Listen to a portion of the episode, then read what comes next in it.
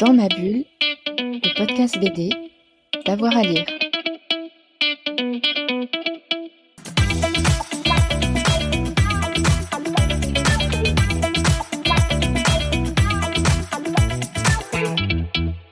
Bonjour à tous et à toutes, bienvenue dans ce nouvel épisode de Dans ma bulle, votre podcast 100% BD avec avoir à, lire. Aujourd'hui, on va se pencher sur une BD qui nous a passionné et qui est passionnante.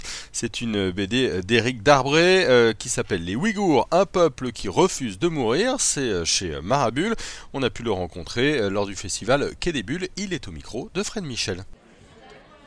Bonjour Eric Darbré. Bonjour. Merci d'être avec nous depuis le festival Quai des Bulles à Saint-Malo.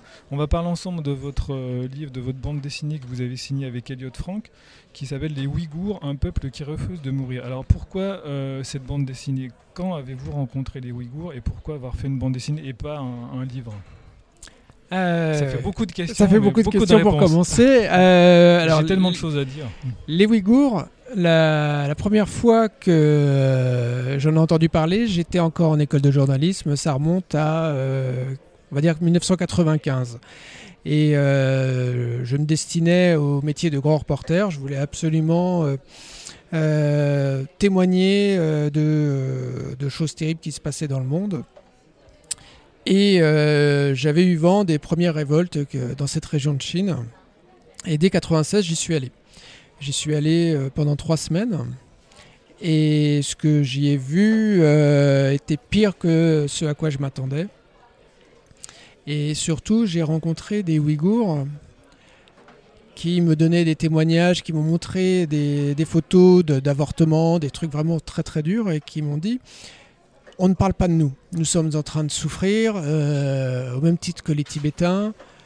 La seule différence, c'est que on n'arrive pas à, avoir des médias qui nous soutiennent. Personne ne sait ce qui se passe. On est en train de mourir dans le silence et dans l'indifférence la plus totale. S'il te plaît, fais quelque chose pour nous. Donc je suis revenu de là avec cette demande, avec euh, quelque chose de très poignant. Euh, j'avais un appel à l'aide. Oui, complètement. Et moi, j'avais 25 ans à l'époque. Donc c'était un vrai choc. Et l'autre choc, ça a été quand, euh, avec toutes les photos, tout ce que j'avais réussi à de l'année et tous les témoignages que j'avais recueillis, quand je me suis rendu compte que les rédactions parisiennes me disaient oh, les Ouïghours, déjà le nom est ridicule, euh, on dirait des yogourts. D'ailleurs, vous faites allusion dans le livre à Bernard Kouchner, là, qui je trouve ça complètement méprisant, hallucinant. Euh. Bernard Kouchner, ministre des Affaires étrangères bien plus tard, qui en direct euh, sur France Info dit plusieurs fois les yogourts, sans se reprendre. Donc les rédactions me disent Bon, tes, tes on s'en fout, c'est des musulmans, c'est des turcophones, s'il te plaît, euh, parle-nous d'un truc qui, est à la mode, qui plaît aux gens, les Tibétains. Donc euh, la cause tibétaine est juste et ils, souffrent, euh, ils souffraient de la même manière. c'était terrible aussi pour les Tibétains, mais il y avait suffisamment de journalistes qui y allaient. Je voulais pas, je voyais pas l'intérêt pour moi d'apporter ma pierre parce que voilà, ils n'avaient pas besoin de moi, alors que les Ouïghours, ils étaient tout seuls. Donc j'ai essayé d'année en année euh, de, euh, bah, de médiatiser, en tout cas de rendre compte de ce qu'il euh, supportait. Et, et à force, c'est devenu un engagement presque, on peut le dire, personnel. Sans être un militant, je me suis dit, voilà, on est trop peu de journalistes à s'intéresser sur le long terme sur une cause aussi évidente, parce qu'il y a quelquefois, vous avez, vous avez comme ça des, des crises qui sont euh, complexes où euh, c'est pas aussi euh, d'un côté les gentils, de l'autre côté les méchants.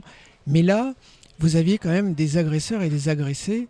Et, et je me disais, il faut que je continue. même si c'est difficile, même si bah, j'ai de plus en plus de mal à vendre mes sujets, donc à être financé pour partir, je continue à y aller. Et c'est devenu, comment, c'est devenu, ça faisait partie de moi. ainsi, quoi, par exemple, deux ans après, j'ai décidé de m'installer à Istanbul. J'ai tout plaqué, j'ai passé une année à Istanbul, j'ai euh, appris le turc euh, parce que la langue ouïghour est une langue turcophone, que beaucoup de, euh, de membres de la diaspora ouïghour et l'opposition ouïghour se trouvaient basés à Istanbul. Donc je voulais me rapprocher d'eux. Et c'est là où j'ai fait la connaissance d'un jeune militant ouïghour Dolkun euh, Issa, qui, euh, avec qui on a sympathisé, on est, devenu vraiment très proche et qui aujourd'hui est le président du Congrès mondial ouïghour.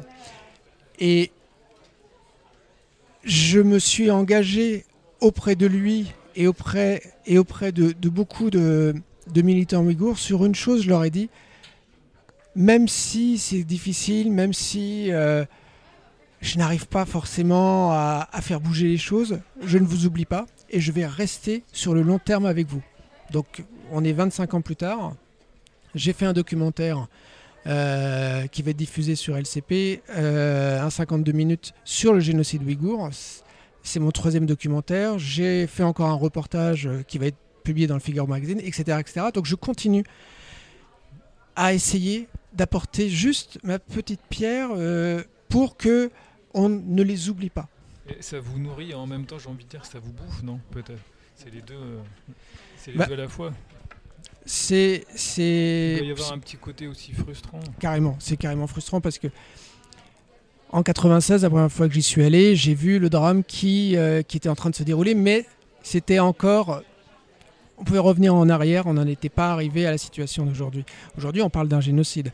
Mais en 96, quand je suis revenu, je, je me souviens, je me disais, mais si on n'agit pas, dans une génération, ça sera trop tard.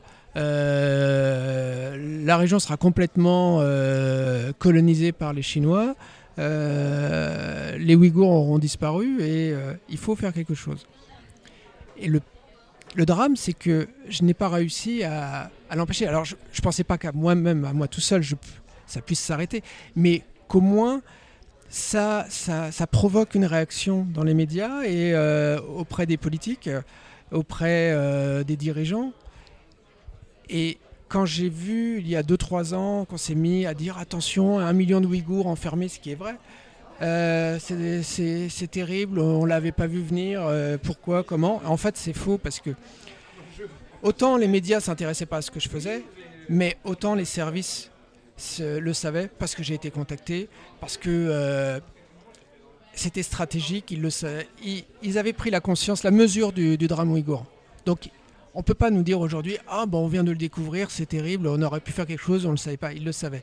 Donc c'est juste que aujourd'hui, les Ouïghours, c'est une carte, c'est un atout dans euh, le, on va dire, le conflit ou euh, les problèmes que peut avoir l'Occident avec la Chine. C'est-à-dire que la Chine est devenue une superpuissance euh, et il faut avoir un atout pour jouer contre la Chine. Et ils se sont dit, bon, bah, les Ouïghours, ça peut en être un. Si d'un seul coup on dit, attention, la Chine est en train de, perpétrer un génocide, c'est euh, c'est, une pression diplomatique terrible. Donc, les Ouïghours en ont conscience, j'en ai conscience aussi. Aujourd'hui, il y a un intérêt à parler, à parler des Ouïghours pour, les, pour les, diplomates et les politiques. Mais je sais que très vite, on peut les oublier à nouveau et, euh, et le- leur drame euh, bah, va aller jusqu'au bout, c'est-à-dire la disparition.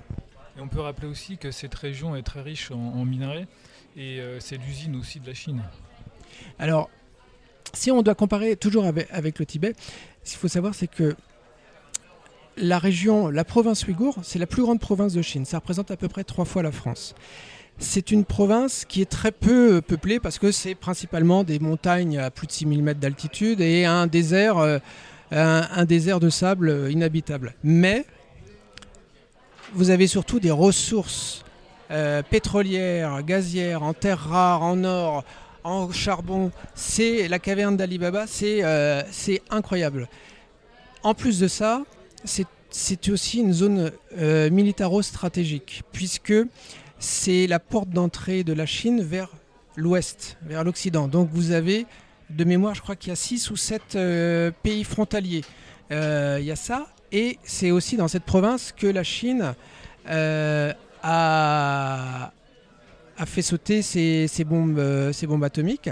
Euh, ce qu'il faut savoir, c'est qu'ils l'ont fait euh, comme la France l'a fait dans le désert algérien, mais la les, Chinois l'ont fait près de euh, à ciel à ciel ouvert, dans, dans des régions peuplées par des Ouïghours.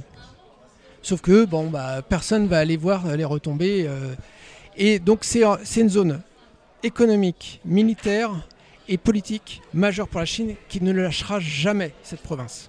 D'ailleurs, ça s'appelle le Turkestan oriental, c'est ça? Alors, les Ouïghours l'appellent le Turkestan oriental. Les Chinois, la- le nom officiel, c'est la République autonome ouïghour du Xinjiang. Xinjiang en chinois veut dire nouvelle province, nouveau territoire. Pourquoi?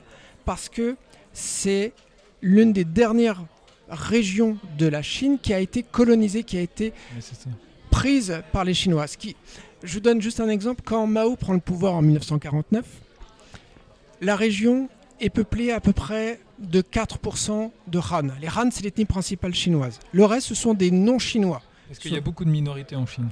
Il y a énormément de minorités, on ne l'imagine pas. On, se pen- on pense que tous les Chinois sont chinois, Bah, ça paraît évident, mais non. Principalement, ce sont des Han. Pour le Xinjiang, la- vous avez donc en 49 4% de Chinois, le reste ce sont majoritairement des Ouïghours, mais aussi des Kazakhs qui sont aussi des- des- un peuple turcophone, des Kirghizes, quelques Tadjiks. Bref, vous avez, on va dire, 60%, 70% de Ouïghours. Aujourd'hui, on est officiellement à 45-50% de Han et les, les peuples turcophones sont en train de disparaître.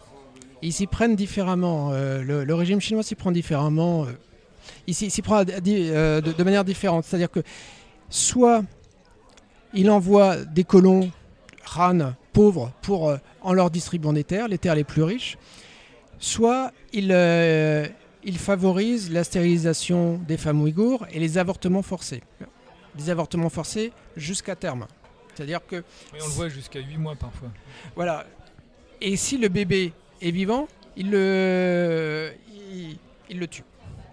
On a les preuves de ça. Aujourd'hui, on a les preuves de tout ça. Donc, le grand risque, c'est pour ça qu'on parle d'un génocide, c'est que le renouvellement de la prochaine génération soit diminué de manière telle que, à terme, on se retrouve avec euh, une infime minorité de Ouïghours vivant sur leur propre territoire. D'ailleurs, vous utilisez une image euh, terrible dans le livre. Vous, comparez ça au sable, en fait. Il y, a, les colons qui apportent le sable et les Ouïghours sont les ensablés. Et je trouve cette image euh, en même temps très parlante mais terrible. Et en fait, cette image, elle avait été donnée par le Premier ministre euh, de l'époque, Premier ministre chinois, Li Peng, qui avait dit rajouter du sable. Et on envoie du sable. Et le sable, ce sont les colons chinois. Alors, je vais revenir un peu sur votre, euh, votre travail. Vous, en tant que journaliste, quand vous êtes déplacé, est-ce que vous êtes senti menacé parfois? Honnêtement, menacé, non. J'ai- Je suis allé dans des régions où je l'étais vraiment physiquement, où on m'a tiré dessus, on a voulu me tuer. Là, non. J'étais suivi, j'étais euh, surveillé. Ah oui. Ça, ça, on le voit bien dans le livre, franchement. Parfois, c'est drôle, en fait, c'est gaguesque, parce qu'on a, on, a l'impression qu'on les voit pas, mais ils sont juste à côté, les agents secrets. Et c'est ce que vous disiez tout à l'heure, en fait, tout le monde le savait déjà. donc, euh. Donc vous êtes suivi. Et alors ce qu'il faut, ce que je dois préciser, c'est que j'y suis toujours allé avec un visa touriste, jamais avec un visa presse, parce que si ils avaient accepté un visa presse, j'aurais été encore plus suivi, j'aurais mis en danger mes interlocuteurs. Donc j'ai toujours essayé au maximum de protéger les personnes à qui j'allais demander le maximum, c'est-à-dire témoigner et risquer leur vie, parce que moi, au pire, c'était quelques, euh, quelques jours de prison et une expulsion. Eux, c'était euh, l'envoi dans un camp, voire pire. D'ailleurs, il y a quelque chose de gaguesque à un moment donné, quand euh, on, voit qu'il y a une sorte de guerre au, au sein des services secrets, en fait. Et donc, alors, les services secrets, ça c'était euh, c'était en, en- en France Mhm. euh, quand les médias me disaient bon, on veut bien te publier deux trois pages, ou te faire un petit documentaire, mais mais d'un seul coup, je me suis retrouvé avec les, les services secrets français qui, il y en a un qui me contacte, qui me dit bon bah Donnez-nous l'info, euh, continuez à faire votre travail, euh, ça sera utile pour les Ouïghours. À chaque fois, c'était, euh, mais c'est pour eux qu'on le fait.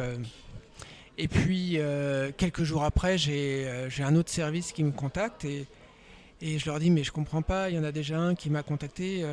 Donc, il était très vexé, je me souviens très bien, il était très vexé, il me dit comment Donc, il appelle son supérieur et il revient vers moi, il me dit, bon, vous travaillez pour nous, mais vous dites rien à l'autre et, euh, et on se débrouille. Je dis, mais euh, au sein, on parle d'un même pays, c'était les services français et il dit non mais ça c'est notre tambouille.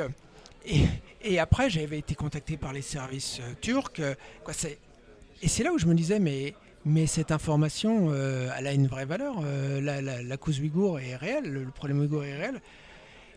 Et ça me rendait dingue de me dire que moi, je suis journaliste, j'étais pas, j'étais pas espion, et j'arrivais pas à convaincre les médias de, diffuser les, informations que je donnais. Donc, ouais, il y avait une frustration énorme. Alors, je vais revenir sur la bande dessinée parce que moi, il y a quelque chose qui m'a vraiment beaucoup marqué. C'est l'introduction. Pour moi, c'est un choc avec la petite. On va pas tout dévoiler, mais avec la petite fille qui est. qui, euh, qui est embarquée là, c'est, on- en fait, on se croirait vraiment euh, sur, la, sur place, sur la scène. C'est impressionnant. C'est vous qui avez eu cette idée ou le dessinateur? Non, non, c'est moi. Ouais, c'est, c'est- bah, c'est réussi. On, peut peut-être raconter un petit peu?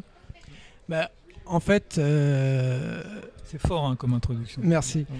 En fait, je suis chez moi, je- n'habite plus Paris, je, je suis en province et, et je vois que d'un seul coup, les, grands médias font la couverture sur les Ouïghours en parlant de, du génocide et euh, d'un million de Ouïghours emprisonnés. Et tout le monde m'appelle en me disant Oh, Tu dois être content. Tous mes amis m'appellent euh, Enfin, on parle de tes Ouïghours. euh, tu vois, ça a pris le temps, mais, mais c'est bien. Et en fait, moi, je suis, je suis à la fois content, mais aussi dévasté parce que je me dis Oui, mais, mais par rapport à l'engagement que, que j'avais pris par rapport à eux, c'est-à-dire être utile, vous allez voir, euh, mes, reportages vont changer les choses, euh, vont d'une certaine manière empêcher le pire pour eux, pour vous. Là, je me rends compte que non, c'est euh, là, on parle d'eux, mais alors que c'est terminé, alors qu'ils sont, finis. Donc, j'ai cette culpabilité qui m'étouffe. Et c'est euh, d'un seul coup, alors que je suis chez, dans, dans ma province, euh, dans un endroit très calme, très, très agréable, et d'un seul coup, j'imagine, je suis transporté à l'intérieur du monde ouïghour. Mais en même temps, on est quand même dans d'autres mondes à nous. C'est ce télescopage. C'était dans ma tête, c'était. euh, on peut pas se rendre compte. Souvent, j'ai du mal, j'ai du mal à, à expliquer ce qu'est euh, la vie dans une dictature quand je suis tranquillement en France. J'ai beau de trouver les mots, dire euh, on est surveillé, on peut être arrêté à tout moment, mais, mais tant qu'on l'a pas vécu, on peut pas imaginer réellement ce que c'est, comme une zone de guerre. Et là, j'étais transporté, mon petit monde tranquille. J'essayais d'imaginer ce que ce serait si d'un seul coup des policiers chinois venaient et arrêtaient tout le monde de manière complètement euh, arbitraire, d'une violence terrible où, euh, je vous donne juste un exemple, là-bas ils sont en train de détruire euh, les centres historiques ouïghours, ils détruisent les cimetières, les, les mosquées, détruisent absolument tout. Comment, comment on le supporterait? En plus, si vous dites quoi que ce soit, vous êtes arrêté, vous disparaissez vous devez, euh, vous êtes forcé euh, à travailler dans les champs de coton pour, euh, pour trois fois rien. Donc j'essayais de le transposer dans ma petite vie tranquille et ça, ça m'a, c'était terrible parce que je me disais mais, mais j'ai servi à rien. Malgré tout mon engagement, malgré tout ce que j'ai essayé de faire, ça n'a servi à rien. Alors, et pourquoi avoir, d'ailleurs, vous vous l'évoquez un petit peu au début, pourquoi avoir choisi le médium bande dessinée? Pas faire, alors vous avez fait un documentaire qui sortira bientôt, mais pourquoi pas un livre, un essai ou Je me disais que c'était une manière euh, de toucher le plus grand nombre euh, et de mettre euh, des visages sur des statistiques, sur, sur des choses un petit peu abstraites. C'est-à-dire que si je montre, euh, alors je pourrais le décrire hein, dans, un livre, mais je trouvais que c'était plus immédiat de, rendre, visuel tout ce que j'ai tout ce que j'ai vu. Et il y a énormément de choses que je n'ai pas pu filmer. Par exemple, quand euh, quand l'un quand, quand j'ai été euh, quand j'ai été contrôlé et arrêté, la séquence assez violente en Chine, il y a des tas de choses que j'ai pas pu filmer. Donc pour transmettre cette émotion et mêlé à l'information, je trouvais que le médium euh, du roman graphique était parfait. Bah, la preuve avec le dessin d'introduction avec la petite fille, voilà. Ça, c'est difficile à. Je, je pense que c'est encore beaucoup plus parlant visuellement. Ben, c'est ce que je me disais et c'est pour ça que l'éditeur m'a suivi tout de suite et m'a dit vas-y, euh, il m'a laissé une liberté totale. Et, et c'est aussi parce que c'est basé sur énormément d'années. C'est pas juste, je suis allé là-bas quelques fois. C'est, on est sur du temps long. On est euh, sur euh, un engagement euh, personnel, mais toujours au service des Ouïghours. Cette histoire, vraiment, j'y tiens. C'est si je me suis mis en scène, c'est pour mieux raconter l'histoire des Ouïghours. C'est pas du tout pour raconter mon histoire, je m'en fous. Et vraiment, c'était pour les mettre en, en avant et montrer leur souffrance et que leur souffrance pourrait être la nôtre. Ils sont, ils sont pas sur une autre planète, c'est pas parce que euh, ils ont un nom, euh, ils, habitent, euh, ils habitent loin d'ici. Ça pourrait être nous. C'est vraiment ça que j'ai voulu montrer. Ce sont des, êtres humains comme nous et, donc ce qui sous, ceux, qui subissent cette souffrance, ça pourrait être la nôtre et on réagirait de la même manière. C'est vraiment ça. Et comment Alors moi j'aimerais revenir sur l'écriture. Comment vous avez travaillé avec Elliot Frank alors j'ai insisté auprès de l'éditeur pour que ce soit lui parce que c'est euh, un ami et je voulais travailler en confiance. Euh, J'aurais pas pu le faire avec euh, un dessinateur que je ne connaissais pas. Et pour la petite histoire, on se connaît depuis longtemps et, régulièrement je lui racontais les Ouïghours.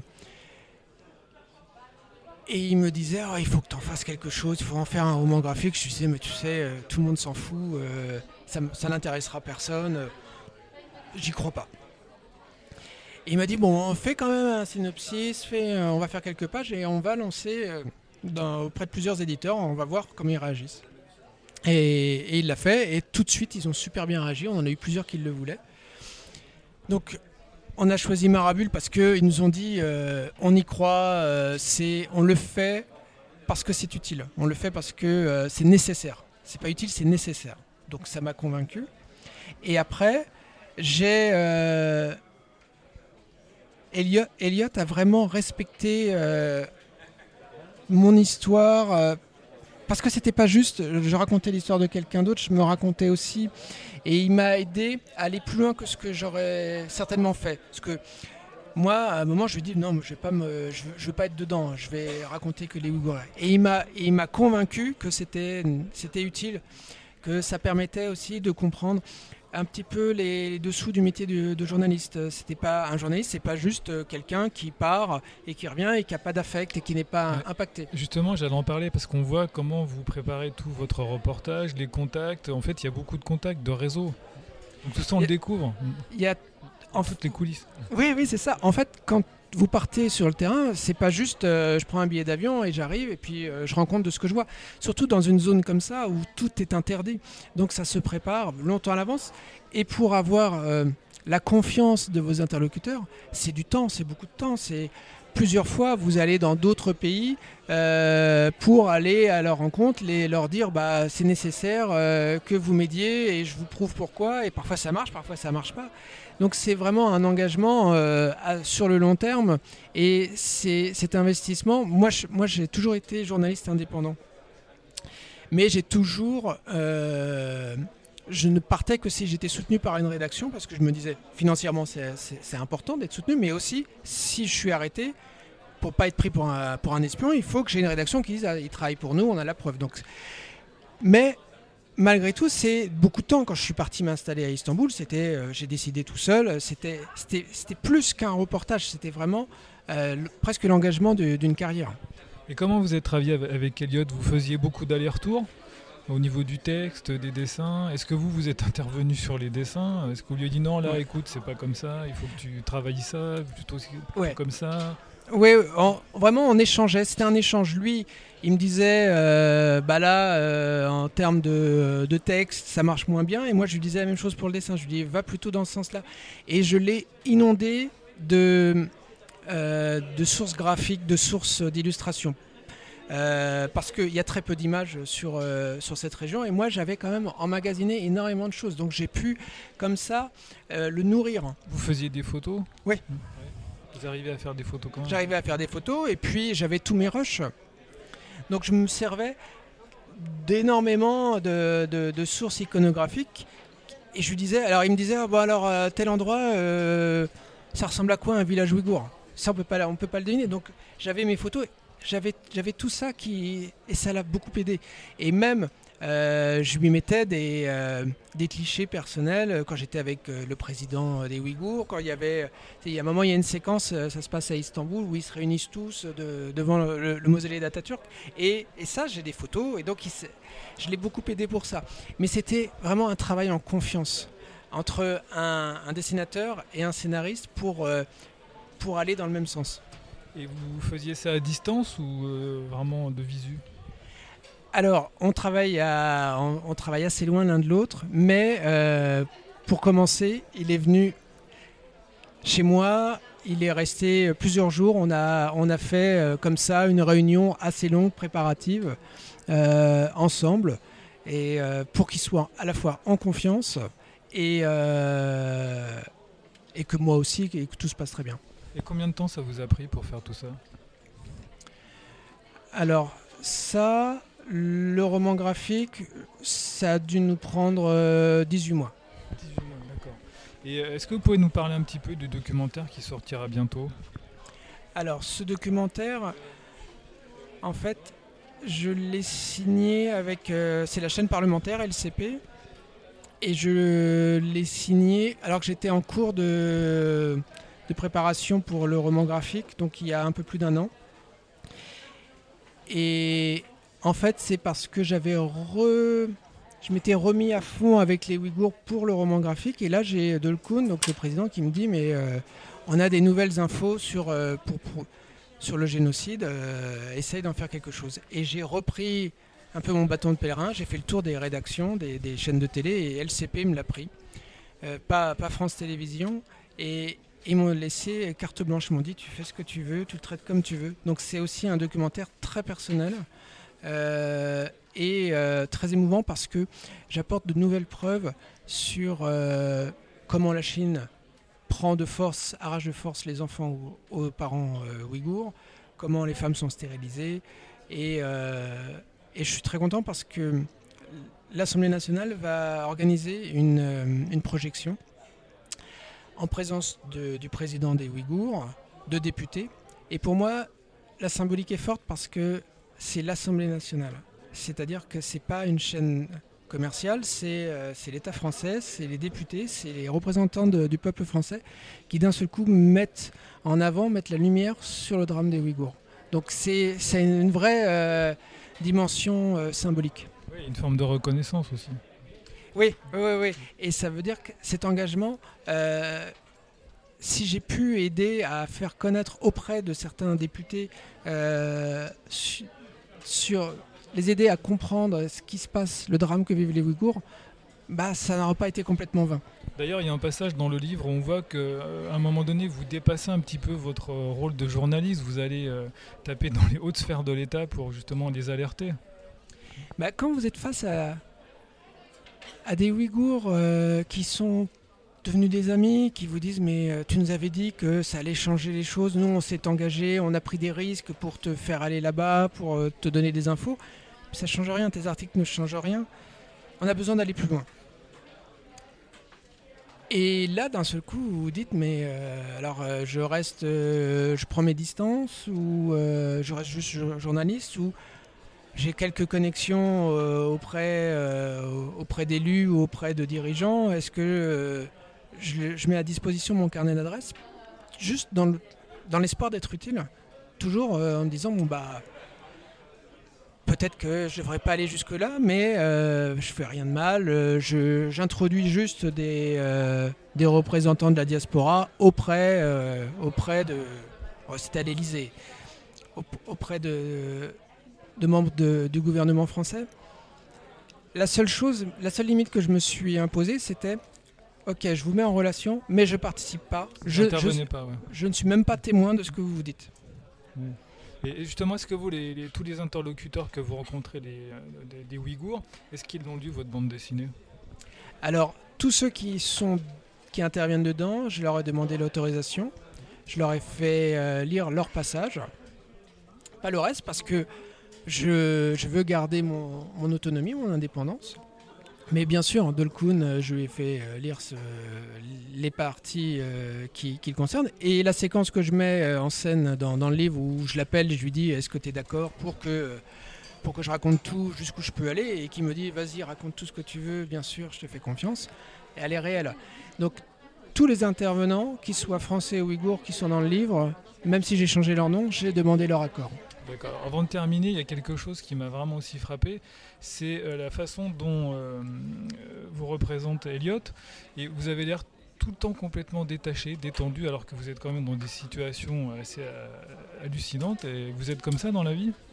Je crois, je crois que j'arrive à être comme ça sur les terrains très très concentré. Et, et pendant des années je me suis dit que j'étais j'arrivais en revenant de de zones comme ça hostiles, dures ou même en zone de guerre à revenir et à faire la part des choses et ça n'est que vers la quarantaine que je me suis rendu compte que pas du tout. En fait, euh, vous, emmagasinez tout ça, toute cette souffrance et euh, c'est beaucoup de c'est difficile à- ça devient difficile à gérer avec l'âge. et, euh, Mais vous y arrivez quand même. J'essaye, j'essaye, mais il y a quand même des, des zones où je veux plus aller parce que parce que ça devient trop euh, trop dur pour euh, pour votre équilibre mental. hein. Et là, vous repartez où? Là, je fais la promotion des, des Ouïghours, Un gros boulot. mais par exemple l'Ukraine, là, je j'ai pas voulu y aller. Ah, Vous avez peur de, de, de voir euh, ce qui se passait? Bah, parce que je me disais déjà, ils n'ont pas besoin de moi, il y a déjà énormément de journalistes, j'ai des, j'ai des collègues qui y sont allés, et euh, non, c'était, c'était trop dur. Euh, ce qui devient difficile, c'est quand vous êtes face à, la noirceur euh, de, l'être humain, c'est difficile parfois de, de rester optimiste. Donc, euh, typiquement, là, quand vous avez des personnes qui, qui racontent leur torture, la, la- la plus terrible qui vous donne des images, et il, a- il arrive un moment où vous ne pouvez pas faire abstraction euh, de Ça, ça. peut vous broyer aussi. C'est ce que je disais en même temps, c'est une énergie, une forme, une force aussi de. bah, ça broie les gens, donc c'est difficile de faire la part des choses au bout d'un moment. Il arrive un moment où vous vous saturez, vous ne pouvez plus, euh, vous pouvez plus faire comme si, comme si euh, c'était juste un boulot, vous débranchez, paf, je rentre chez moi, tout va très bien. Ça, ça vous nourrit et en fait ça vous détruit de l'intérieur. Donc il faut faire, faire attention à ça. Moi j'ai beaucoup de beaucoup d'amis journalistes euh, qui sont soit devenus alcooliques, euh, qui sont euh, qui ont divorcé, qui sont tout seuls parce que parce que vous êtes aussi face à une réalité qui est que vous ne pouvez pas raconter ça à d'autres personnes qui n'ont pas vécu comme vous. Donc soit vous vous retrouvez en, entre grands reporters de guerre et, euh, et vous êtes là à raconter ah oui moi j'ai eu ci, moi j'ai eu ça, mais ça devient pathétique. Ça, fait- ça fait un peu ancien combattant. quoi. Tout à fait. Soit vous le gardez pour vous, mais euh, bah, euh, bah, c'est des cauchemars, c'est une souffrance, c'est c'est on se renferme. Donc il faut essayer d'aller vers quelque chose de positif. Et c'est pas toujours évident. Surtout quand vous avez l'impression que vous vous changez rien. Vous êtes, on n'est pas dupe. euh, moi, j'ai voilà, j'ai plus cette naïveté de quand j'ai commencé où je me disais, Voilà, je vais changer le monde, je vais faire comme Tintin, euh, ça va, ça va, il va y avoir un, un happy end. Et malheureusement, bah non, malheureusement, euh, si vous vous dites juste, bah j'ai réussi, si j'ai réussi à informer deux trois personnes qui, C'est déjà pas mal. c'est déjà pas mal. Sensibiliser les gens. Mais il faut beaucoup d'humilité, se dire voilà, j'essaye de faire mon métier le mieux possible, mais, mais je ne vais pas sauver le monde. Bon, écoutez Eric, on va vous laisser faire la, la promo de votre livre et vous reposer. Et euh, on vous dit à très bientôt. Merci. Merci Au beaucoup. revoir. Vous l'avez compris, cet album Les Ouïghours, un peuple qui refuse de mourir, est indispensable. On se retrouve euh, très vite pour de nouvelles émissions avec Dans ma bulle. Dans ma bulle, le podcast BD, d'avoir à lire.